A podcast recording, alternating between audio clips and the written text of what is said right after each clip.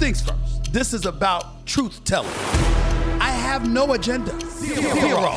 I always have questions. What's the problem? That's just who I am. This is what No Mercy is all about. Hey, here I come. You can book it. Ah!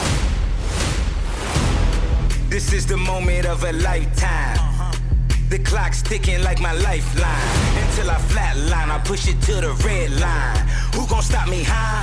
Who gon' stop me high? Breathtaking a move that I make. I give it everything I got.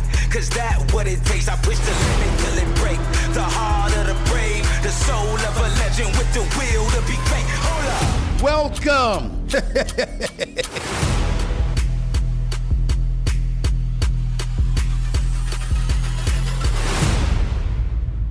The Supreme Court has spoken. What the hell do we have to say about it? I'm going to tell you what I have to say about it. Stephen A. Smith Show coming at you on my vacation. Yes, and I can't wait. Let's go.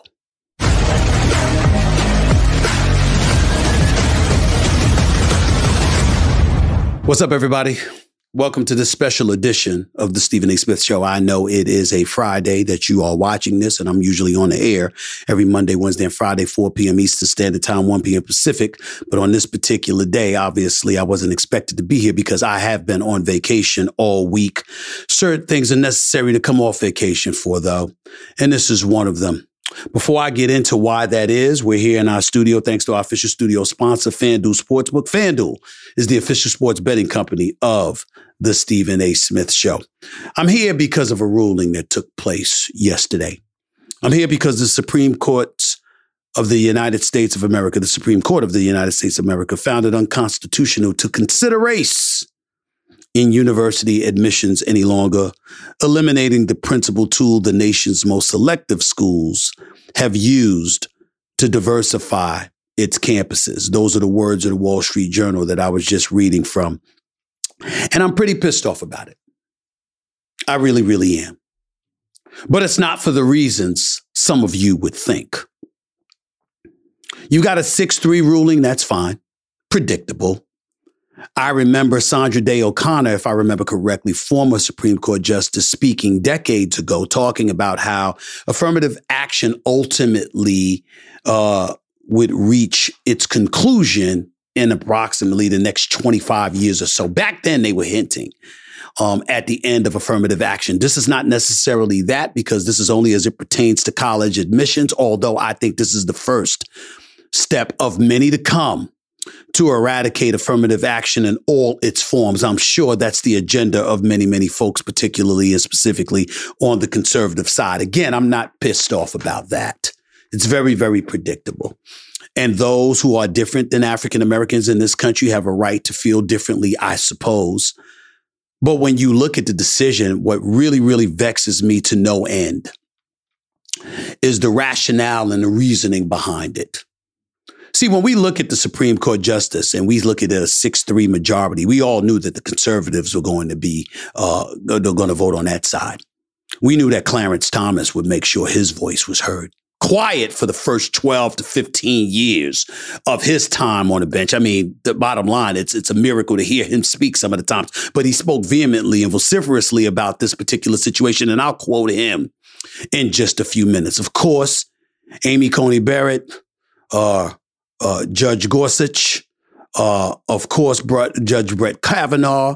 Uh, they joined the rest of the conservatives, Chief Justice Thomas and others, um, in voting in this direction.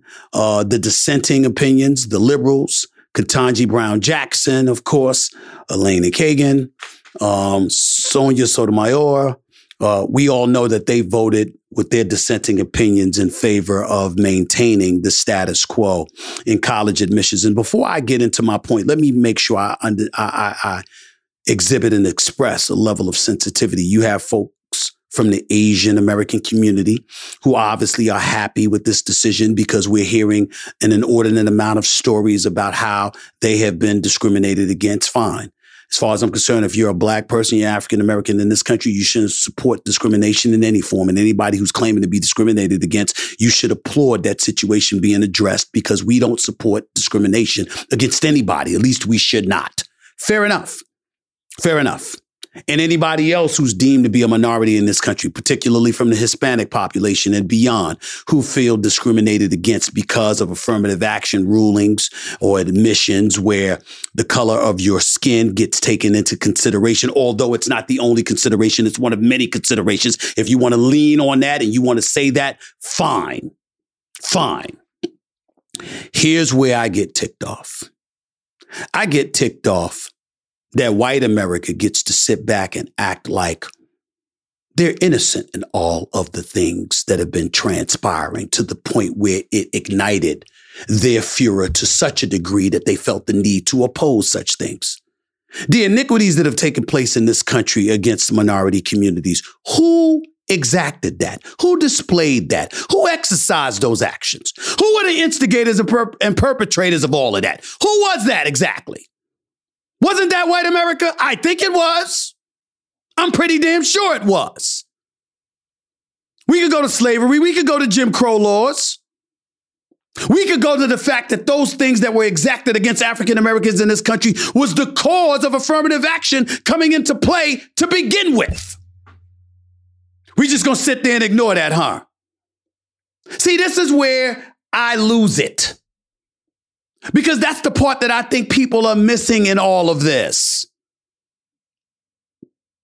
I won't even get too deep into the fact that black folks ain't even the biggest beneficiaries of affirmative action. And I understand we're talking about one component of affirmative, affirmative action, which is college admissions. But I'm getting to the broader scope of affirmative action because folks want to sit up there and say, we don't need race based decisions and policies being implemented in our country. It's unfair, it's unfair, it's unfair. Well, why were they implemented to begin with? Because of what was unfair to the African American community in this country. And so, what has happened in the time that has spanned over the last 40 plus, 50 plus years? Other groups have joined in to the fray and they've pointed out how they've been discriminated against. Therefore, the government of the United States of America, specifically the Supreme Court, gets to lean on the 14th Amendment and its specifications not to discriminate against race. And they say, wait a minute, they've been discriminated against. We've got to cut this out. It's not fair. Now, they made sure to cover themselves, in case y'all missed it, because they talked about how while race, meaning the color of one's skin, one's race, uh, should no longer play a role in deciding or determining whether one is admitted into a college or not. You can take people's situations, even those contaminated by racial strife, into consideration. So if you come from an impoverished background, if you've struggled, if you're a member of the desolate and disenfranchised, that can be taken into consideration. Your life experiences can be taken into consideration. They said all of those things and they did it to cover themselves. So please be clear, ladies and gentlemen, from a legal perspective, I'm in no position to argue with the Supreme Court of the United States. Number one, I'm not qualified as a justice of the United States or even somebody in the lower courts to do that. I'm not a judge. I'm not a law expert. So, reading the 14th Amendment, seeing the verbiage in the 14th Amendment, understanding that race and discrimination that takes place because of it should play no role in American society I can understand the courts making a decision, it being supported by legalese, because if you're Asian American or an Hispanic person who had a perfect score on your SATs and couldn't get entry into a, a, a renowned university because of a candidate that was deemed not up to your standards, not to up to your level of excellence, whether it's via SAT scores or whatever the case may be. The Supreme Court's obligation is to make sure they address that. I got that. But that's not telling the whole story. And that's why Stephen A came off vacation. I don't have to go back to slavery. I don't even have to go back to Jim Crow laws. I will for the sole express purposes of highlighting that that was the reason affirmative action was instituted to begin with. It's because of the iniquities and the unfair treatment and the inequality that was exercised by a white community against minority communities throughout this country.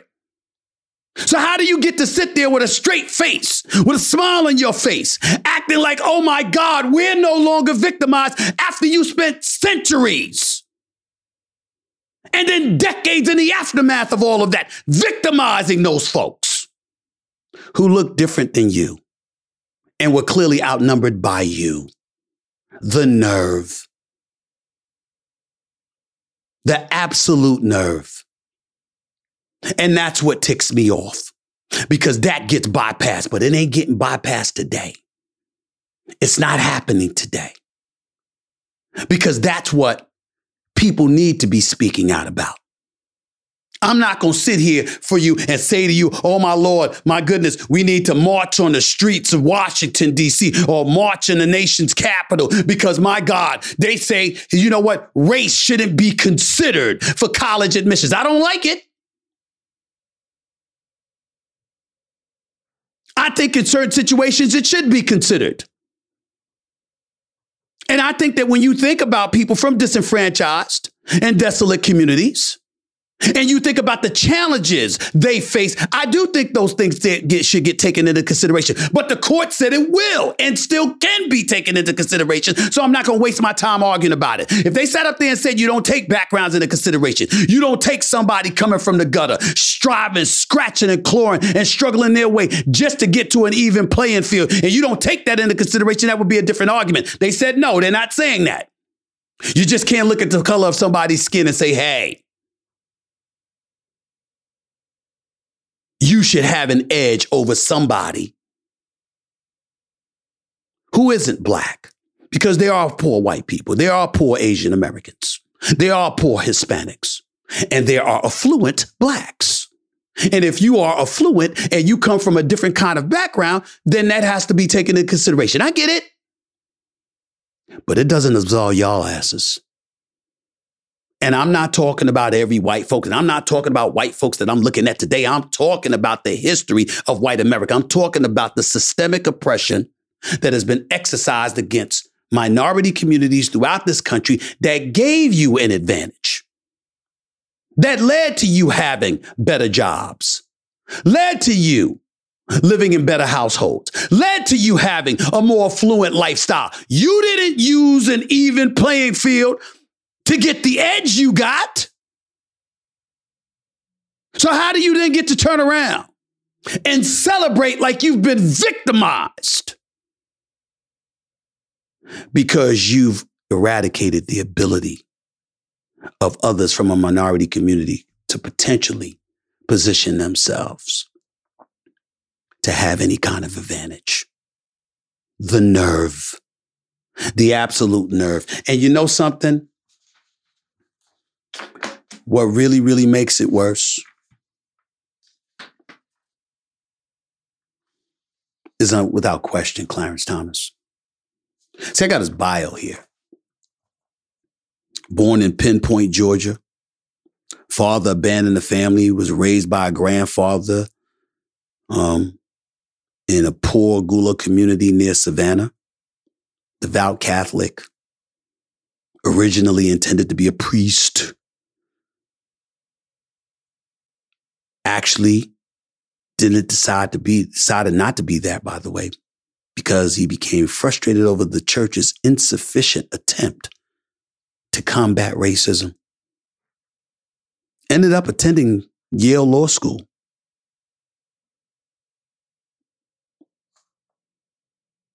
Via affirmative action. He attended law school he was an affirmative action student. Gets better. Appointed by Ronald Reagan as chairman of the Equal Employment Opportunity Commission, this man once oversaw the EEOC, the very job he held was to address racial inequality in this country. This is the position this man was in. Ultimately, nominated by George H.W. Bush, United States Court of Appeals for the District of Columbia in 1990, and after 19 months there,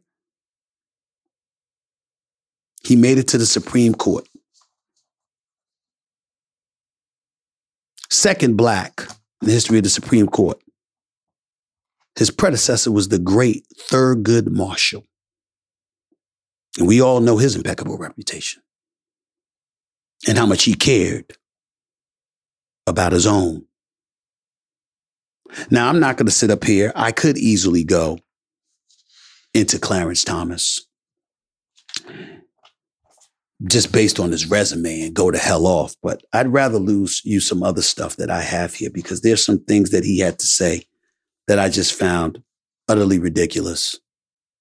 I mean, when you listen to some of his opinions, it's grotesque.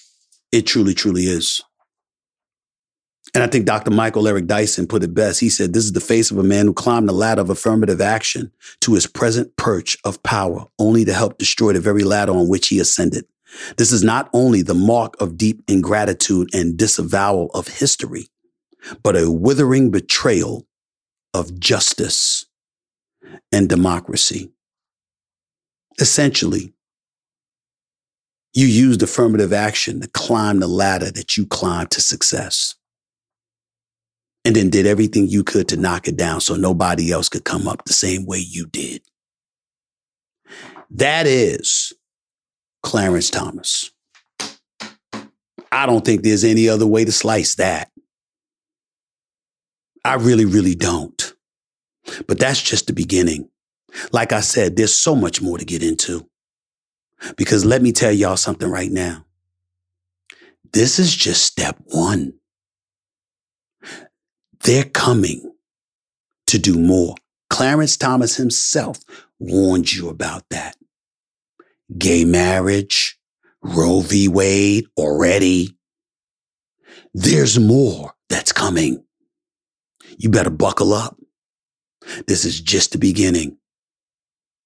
And it plays a role as to why I'm not too phased by this. I saw it coming all along. And I see what's coming down the road. If you don't know, stick around. I'll let you know in a second. You're listening live to Stephen A.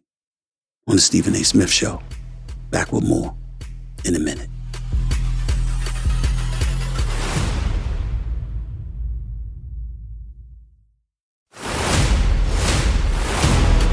This is the moment of a lifetime. The clock's ticking like my lifeline. Until I flatline, I push it to the red line. Who gon' stop me high?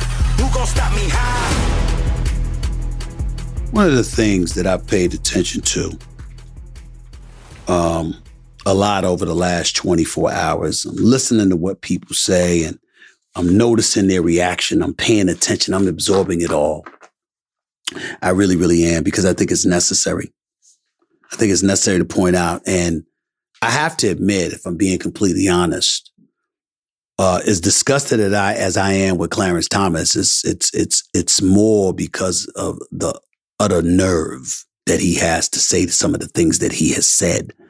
But his rulings don't surprise me. They're very predictable. You know exactly what direction that he's going to go in, and that's what he stands on. So be it. When I think about affirmative action, I think about the fact that white women have been the biggest benefactors of affirmative action. Okay, what anybody says. And I had somebody yesterday ask me the question, how do we know that's for sure? It's very, very simple. They classified themselves as a minority at one time. And as a result, there were jobs, there were opportunities that they were positioned to receive because they were classified as a minority.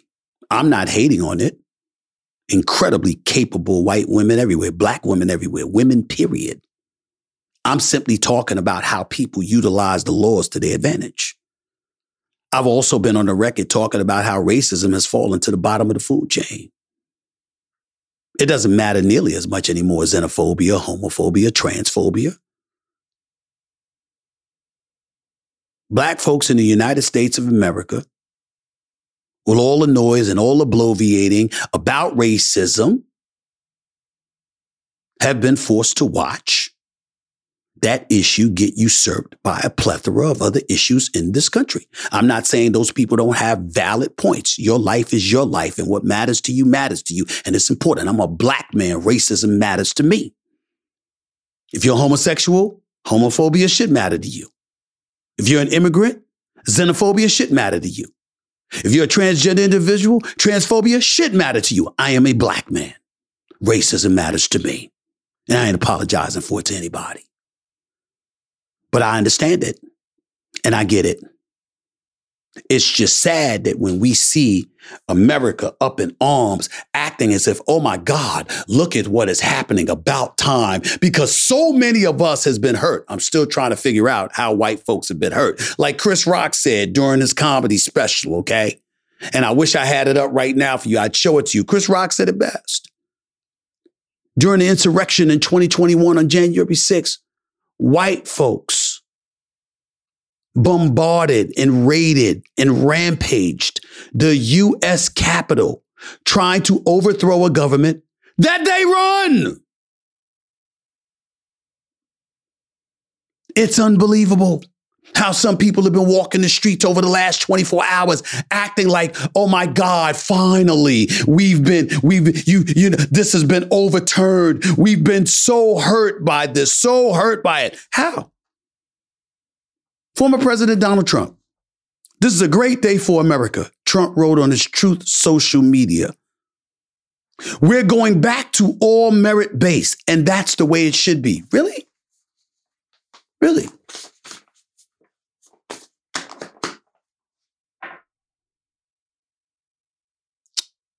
So white folks have been suffering. Under meritless circumstances? Does that in any way compare to what black folks have been dealing with? What Hispanic folks have been dealing with? In any way?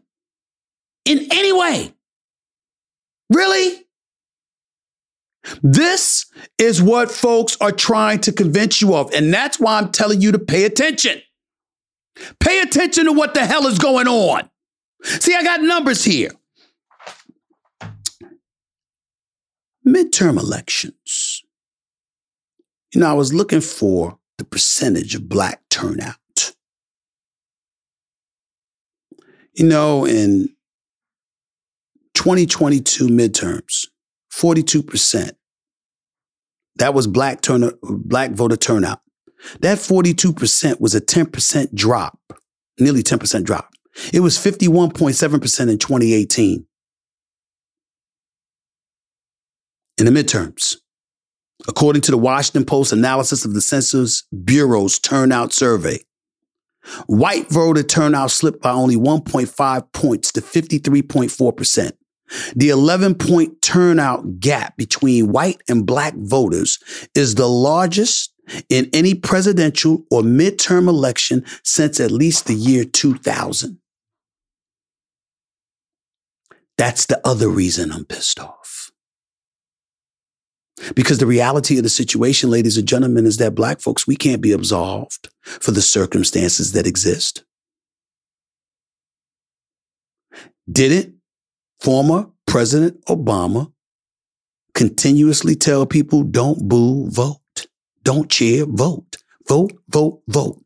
Go to the polls. He didn't say presidential elections and stop there. He didn't say senatorial elections. He didn't say congressional elections. He talked about mayors. He talked about DAs, attorney generals, governors, state senators, state representatives. He talked about all of that. Why? Because they play a role in appointing local judges, state judges, who become federal judges, who ultimately get on the Supreme Court. There's a 6 3 conservative majority. Who the hell didn't know what the conservatives were going to do? You didn't know they were going to overturn Roe v. Wade? You didn't know they were coming to address affirmative action. You don't know they're eventually going to address gay marriage. You don't know that they're eventually going to address the borders. You didn't know all of this? Of course you knew. But people choose to be a bit apprehensive and as a result, a bit lazy. And then you find yourself in a situation that guess what? It's a 6-3 majority in the highest court in the land. And oh, by the way, it ain't just folks whose lives are being affected every day that come from deprived, depraved and impoverished communities. There was a Supreme Court justice named Ruth Bader Ginsburg, God rest her soul. She knew she was ill. She knew that she wasn't completely healthy. She knew that Obama wanted her to retire so she could ultimate so he could ultimately appoint her successor. What did she say? She wanted to be appointed to the courts by his successor. She thought it was going to be Hillary Rodham Clinton. She assumed. Now, these according to numerous reports. I can't find a specific quote where they said that, but I found I found numerous people who said that she said that. In the end, the bottom line was clear. Obama wanted to appoint someone. She didn't want it to be him. She wanted it to be Hillary Rodham Clinton because she thought Hillary was going to beat Trump. She assumed. Just like Democrats, react in the moment and assume a lot of things while Republicans, particularly conservatives, are plotting for decades. This has been in the works since the 70s, if not earlier. They've been coming. And I say they because I'm thinking about the extreme. There have been Republican courts that have, up, that, uh, that have upheld affirmative action policies. Remember, the Warren Court was from 53 to 69. That's the last time there was a liberal majority in the Supreme Court. Ever since then, albeit narrow, there's been a conservative majority in the court for over the last 50 years. 55 and counting to be exact. Or nearly 55, I'm sorry. And it was upheld. Because even you had even some Republicans that said it's the right thing to do. Because history taught us there was unfair and inequitable treatment afforded to the minority, specifically the black community in this country, and something needed to be done to right the ship to some degree or even the playing scales. Now, some would argue you don't fight discrimination with additional discrimination. And the fair minded amongst us understand that. And even President Obama himself said, and I'm looking for the quote here because I want to make sure that I'm right on point with what the man had to say. He talked about how, like any policy, affirmative action was not perfect but it allowed generations of students like Michelle and me to prove we belonged. Now it's up to all of us to give young people the opportunities they deserve and help students everywhere benefit from new perspectives.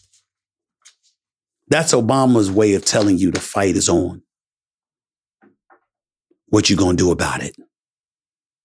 Because I got news for you. They're showing you what they're doing about it.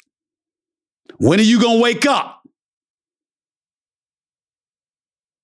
Ain't too many people gonna feel sorry for you. And I'm talking about us. And I'm telling you right now, I'm appalled by the decision because of the insensitivity it wreaks. Not the law. The law, it makes sense. You read the 14th Amendment, there's a legitimate argument by the conservatives to make that point. But in spirit, a lot is missing. And that's what we're talking about when we're talking about the soul of this nation. And by the way, I ain't trying to quote Joe Biden. I'm just speaking towards reality, what we're seeing, what we're witnessing, what we're experiencing. I mean, damn. What's it going to take for us to wake up and activate ourselves to fend off this onslaught that clearly is coming in our direction. It's not just coming in the liberals' direction. It's not just coming in the woke culture's direction. It's also coming in the direction of independents like myself and even some Republicans because you got others who are extreme that don't give a damn. They're looking at the country that we're living in right now and they're saying we got to take it back.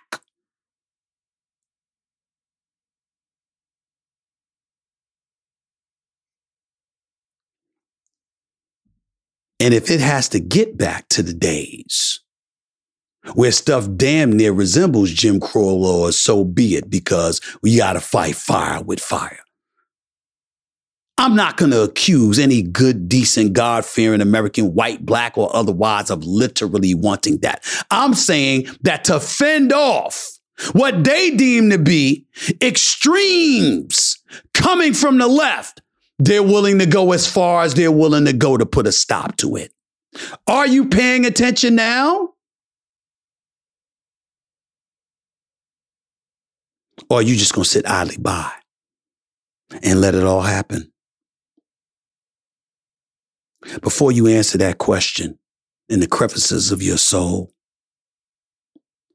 I want to read what Clarence Thomas had to say. Reading from an article on CNN,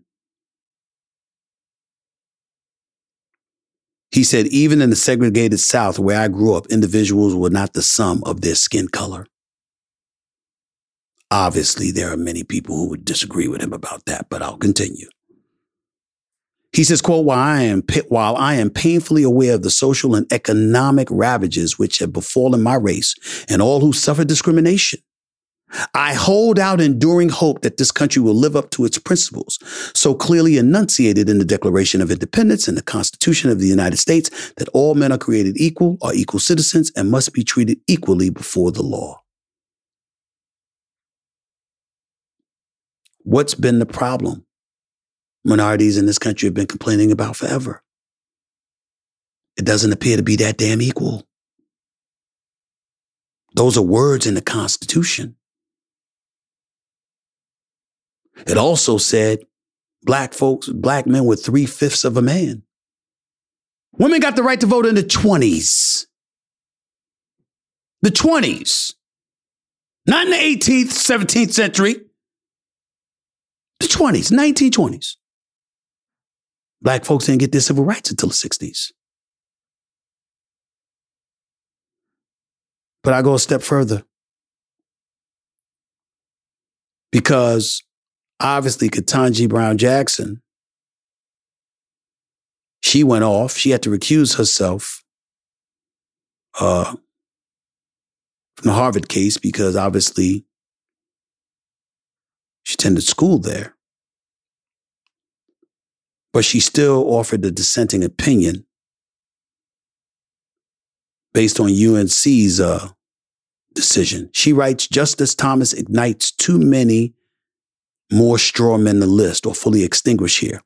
The takeaway is that those who demand that no one think about race, a classic pink elephant paradox, refuse to see, much less solve for, the elephant in the room, the race linked disparities that continue to impede achievement of our great nation's full potential. In her broader dissent, Jackson said that the argument made by the challengers that affirmative action programs are unfair blinks both history and reality in ways too numerous to count. But the response is simple our country has never been colorblind. And she's right. Our country has never been colorblind. A matter of fact, the first suspicious thing white folks can say to any black person in America outside of Clarence Thomas is that they don't see color. Message to white America no black person except Clarence Thomas and maybe a few others. Most black people do not believe that. You know why? Because we can't fathom it. I might not have any problem with people around me right now who are white at all, but I know they white. I know this. It's not a crime for me to notice. I don't think negatively of them because they are white, but to say that I don't notice their color is ridiculous. We automatically think that's a lie when that's said to us. Automatically. But Thomas came right back at Justice Jackson with this opinion. Name, you know, really going at her. As she sees things, we are inexorably trapped in a fundamentally racist society with the original sin of slavery and historical subjugation of Black Americans still determining our lives today. Worse still, Justice Jackson uses her broad observations about statistical relationships between race and select measures of health, wealth, and well being to label all blacks as victims. Her desire to do so is unfathomable to me. I'll give Justice Thomas credit for this. All of us are not victims perpetrated by the actions of others. Sometimes we do victimize ourselves. I give Tim Scott, Senator Tim Scott from South Carolina, credit, presidential candidate, when he pointed out you can achieve things in America that appear to be unachievable in other places throughout this country. Fair enough. I'm not going to be blind to that. But to act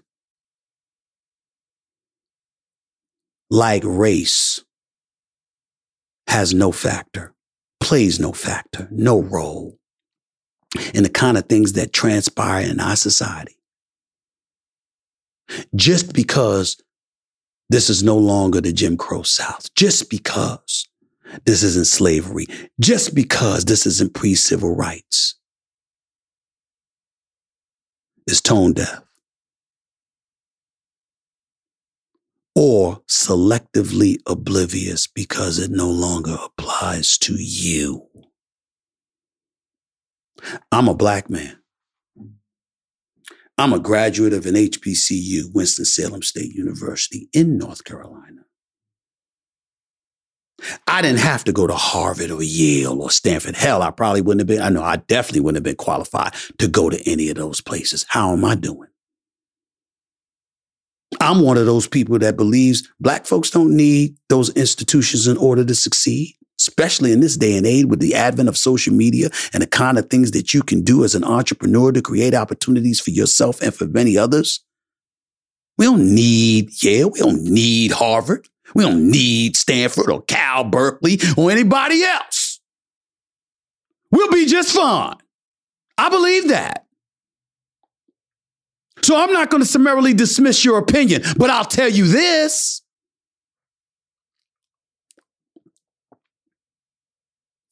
You kind of didn't know I'd make it this far, did you? You didn't know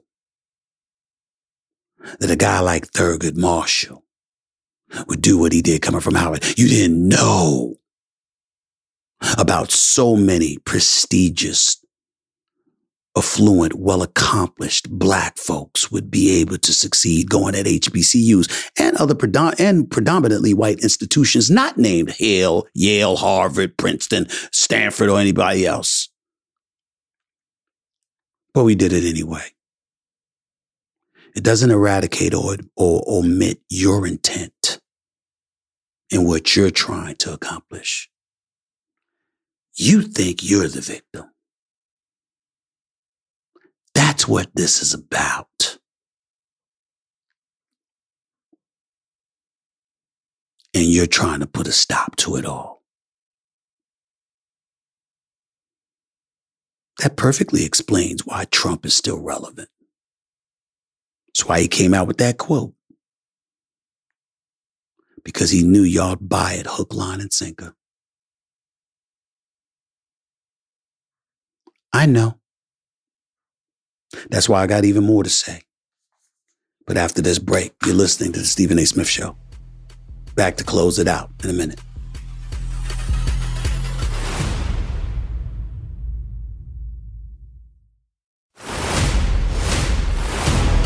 This is the moment of a lifetime.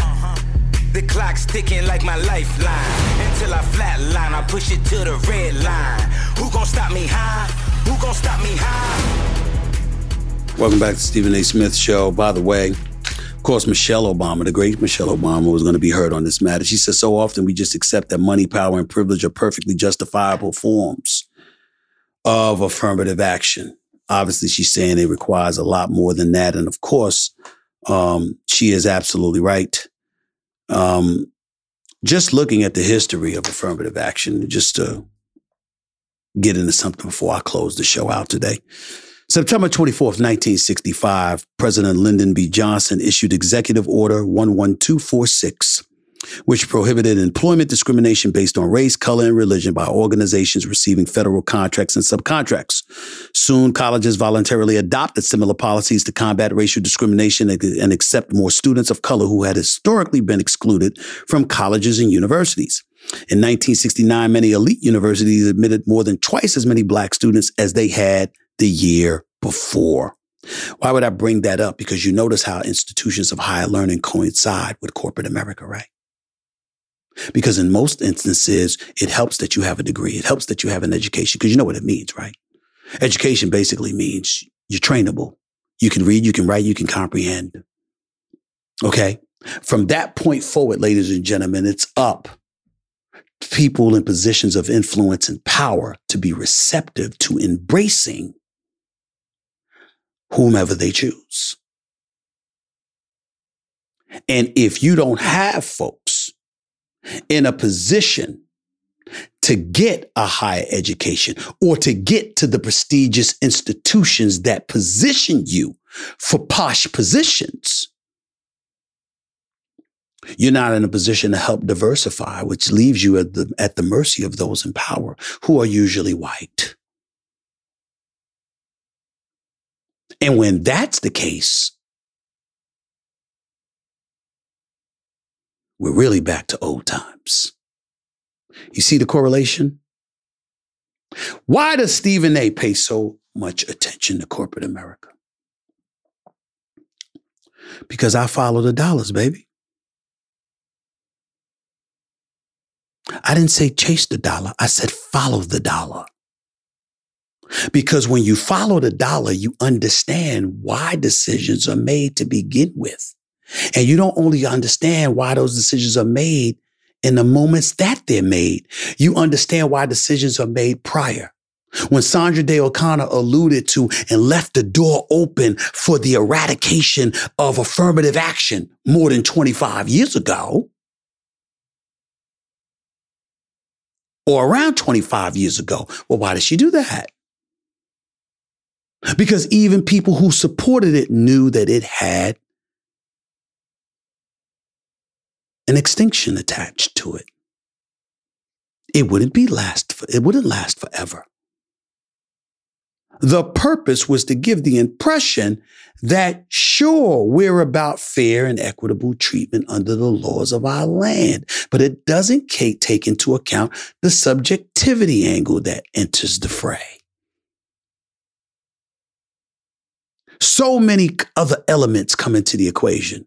How hard do you work? How well do you speak? Do you dress right? Are you willing to work with people? Do you come across angry? Do you smile enough? Are you a conversationalist? Do you engage in dialogue? Are you a people person? All of these things come into play. Notice how subjective they are. Why do we need laws? We need laws to minimize the level of subjectivity that can be implemented that folks can utilize to their advantage without having to worry about repercussions or ramifications. When you take away something like this and it's not race based, that's a form of discrimination that's no longer going to be presentable in a court of law. You do understand that, right? You do understand that a ruling by the Supreme Court essentially eradicates the notion of racial discrimination because race is no longer something that needs to be considered. So, how can you feign discrimination? See how it works? Step one, step 10, down the line. You never saw it coming. You never saw it coming. This is the world that we live in. And for you extreme conservatives out there, this is Stephen A. I actually approve of some conservative policies. That's why I'm a registered independent. I believe that nobody should walk home with less than 50% of their money. You shouldn't have to pay more than 50% in taxes when you take into account federal and state and FICA and Social Security and all of these other things. Damn it, you should walk home with 50% of your money. I'm liberal with practically everything else. Live and let live. Homosexual, your business. Transgender, your business. You're an immigrant, come to this country legally. I'm gonna put your ass to the back of the line. I ain't gonna push you out of the country, but you're gonna get your ass to the back of the line. Oh, yes. I ain't gonna be on a ride at Great Adventure, standing in line for three hours to get on a ride. And right when I'm ready to hop on a ride, somebody jumps in front of me that never stood on line. Get your behind in the back of the line in favor of those who were in line legally first. That's me. But I want you here. I'm a black man. I ain't trying to ostracize against anybody. I know what it's like to be feeling disenfranchised, to be disenfranchised and to feel ostracized and to have prejudice against me. I know what that's like. Don't like it, don't approve of it, don't support it. All true. But it doesn't mean that rules and regulations don't come along with the fray.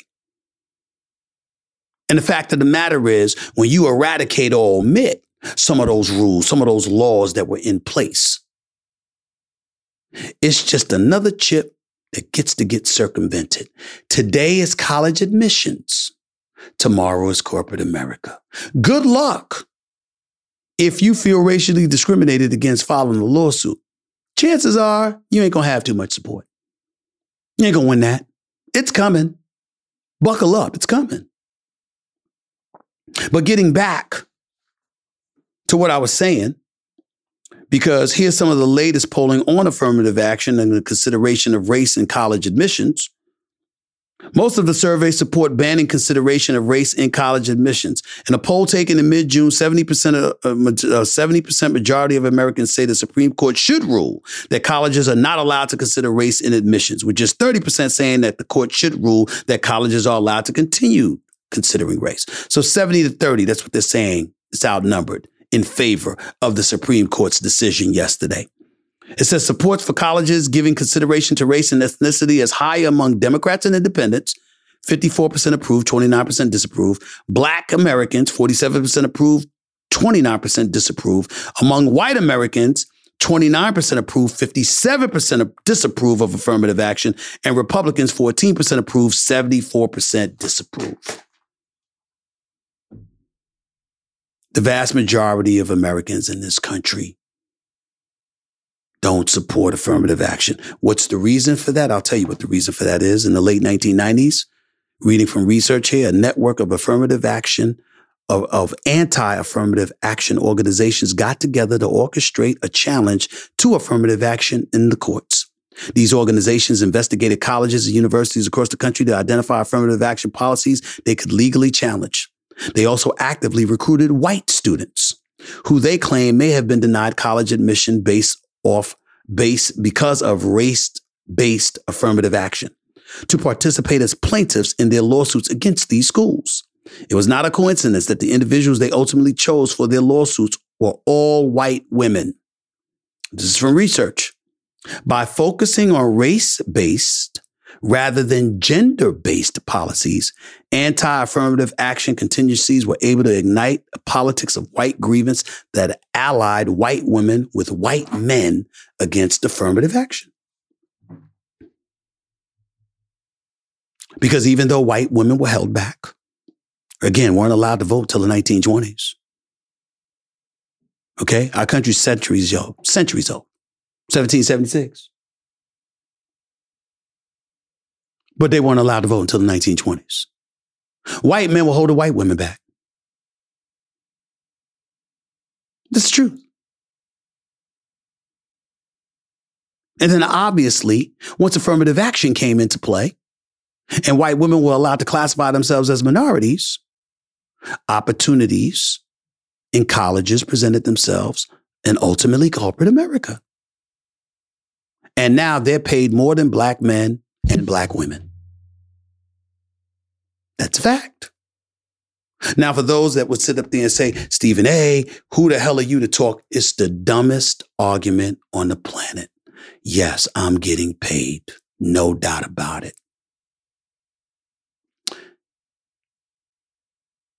Yes, I earned it. But there's a whole bunch of black people who haven't been as fortunate as me. What kind of man would I be? What kind of black person would I be? If I forgot that just because I'm doing all right. And by the way, we don't even want to get into my struggles and what I've had to go through to get to where I am and how I didn't really start getting paid until I was 49 years old. We had to go through all of that. We don't have to go through the fact that I was never great in school. And yes, I was born and I had undiagnosed dyslexia and I got left back in the fourth grade and all that other stuff. You want me to tell you one of the other reasons why I struggled in school? Because I had holes in my roof and rats and roaches running around. And I was freezing. And I was running the streets to get away from home. And I wasn't sitting down studying. I didn't have an after school program. I didn't have a tutor. I couldn't afford a private or a chartered school. So many times you look at black folks and you thinking about, oh my goodness, they're not smart enough. They're not smart enough. I believe black folks have shown you their brilliance. Time and time and time again. You put adverse circumstances in front of our face, we adapt, we rise, we conquer. We're not the only ones. Hispanics do it. Asians do it. Asian Americans do it. Native Americans do it. Indians do it. White Americans do it because some of you grow up poor too. I'm not leaving anybody out. I'm simply saying that when you come from a desolate or impoverished background. Maybe, just maybe, you don't have the highest SAT scores. Maybe, just maybe, you don't do as well in school. Maybe, just maybe, you don't come across as intelligent on paper as some of your competitors because you're not studying at all. You're preoccupied with survival. Maybe that's the reason I'm fully aware that some of you out there don't give a shit about what I just said. I told it to you anyway. Because it's the truth.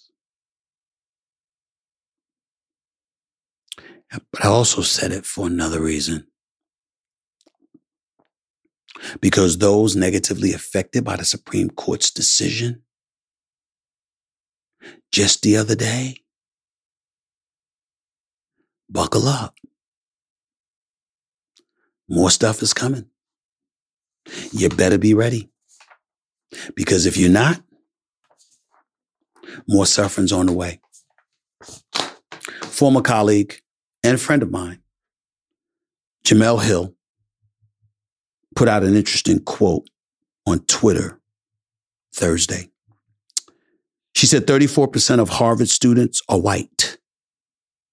43% of those students are either legacies, children of faculty, kin of donors, or a recruited athlete.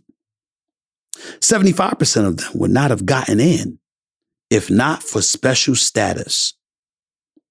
And then she quotes, that is according to the National Bureau of Economic Research. We understand that. We know she's not lying.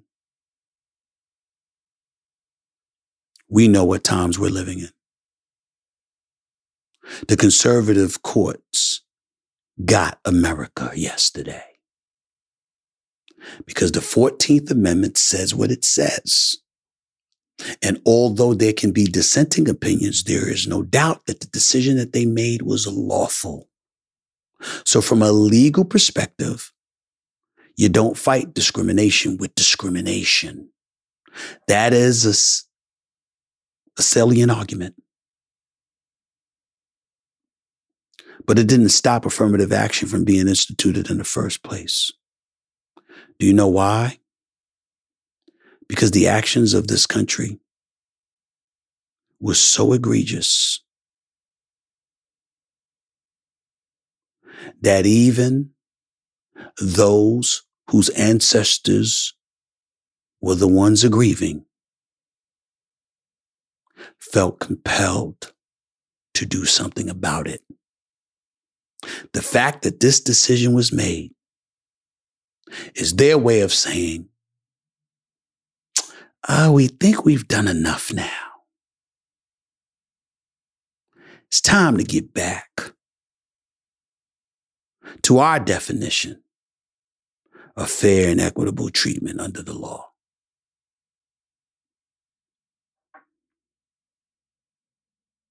And if you stand by and you say nothing, you do nothing about it, then you deserve what we get. Because the last thing I want to hear is what Hillary Rodham Clinton said when she, figuratively speaking, threw up her arms while conceding she had lost the 2016 election. I tried my best. I did all I could. That was someone who was ready to fight. And yeah, we showed up and she won the popular vote. But we didn't do what it takes to assure that she wins. The Electoral College decided that. She played checks, chess, checkers rather. Trump played chess. Are we going to be the same as we were in 2016? Or are we going to do something different? Inquiring minds want to know. This is not about a particular candidate. There are several Republicans that would not have gone along with this decision. They just don't happen to be on the Supreme Court. And whose fault is that? Think about it. I'll see you in a few days. Until then, peace and love.